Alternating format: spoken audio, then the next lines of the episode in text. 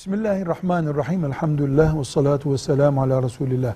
Kurban kesildikten sonra onun etinden zengine, fakire, salih insana, fasık insana, herkese verilebilir. Kurban kesmesi vacip olduğu halde bir insan kurban kesmediyse, kurbanımızı inkar ettiği için kesmediyse ona et değil, işkembeden parça bile vermeyiz. Peygamberimizin ta aleyhissalatü vesselam, İbrahim aleyhisselamdan beri getirdiği sünneti inkar edene bizden bir şey yok, selam da yok. Hayır, bu sene kesmedi, kesemedi, sebebini bilmiyoruz. Hiçbir sakıncası yok. Et de verebiliriz, selam da verebiliriz. Velhamdülillahi Rabbil alemin.